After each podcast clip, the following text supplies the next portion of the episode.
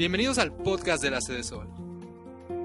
El día 8 de diciembre del 2012, en la nota del periódico Excelsior, se informó que el presidente Enrique Peña Nieto planteó tres acciones importantes en materia de desarrollo social. La primera es la Cruzada Nacional contra el Hambre. La segunda, un seguro de vida para jefas de familia.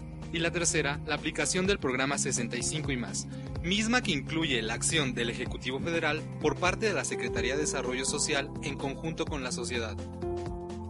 De igual manera, el Universal informó que Sedesol iniciará la Cruzada Nacional contra el Hambre durante el 2013, con la propuesta de aumentar más de 10 mil millones de pesos con respecto a lo asignado el año pasado. Para el 2013, el presupuesto destinado al desarrollo social contempla 95.251 millones de pesos, cifra superior a la aprobada para el año en curso.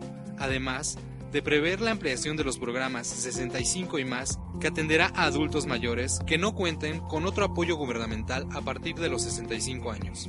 Asimismo, El Sol de México informa que Durango se sumará a la cruzada contra el hambre convocada por el presidente Enrique Peña Nieto. El gobernador del estado de Durango, Jorge Herrera Caldera, visitó a la secretaria de Desarrollo Social, Rosario Robles Berlanga, para establecer un marco de política social integral para contribuir al cumplimiento del derecho de alimentación para las familias en condiciones de pobreza. El día 9 de diciembre del 2012, el periódico Excelsior informó que la secretaria de Desarrollo Social, Rosario Robles, en su gira por Tuxtla Gutiérrez, Chiapas, luego de asistir a la toma de posesión de Manuel Velasco como gobernador de Chiapas, señaló la importancia de instrumentar programas sociales.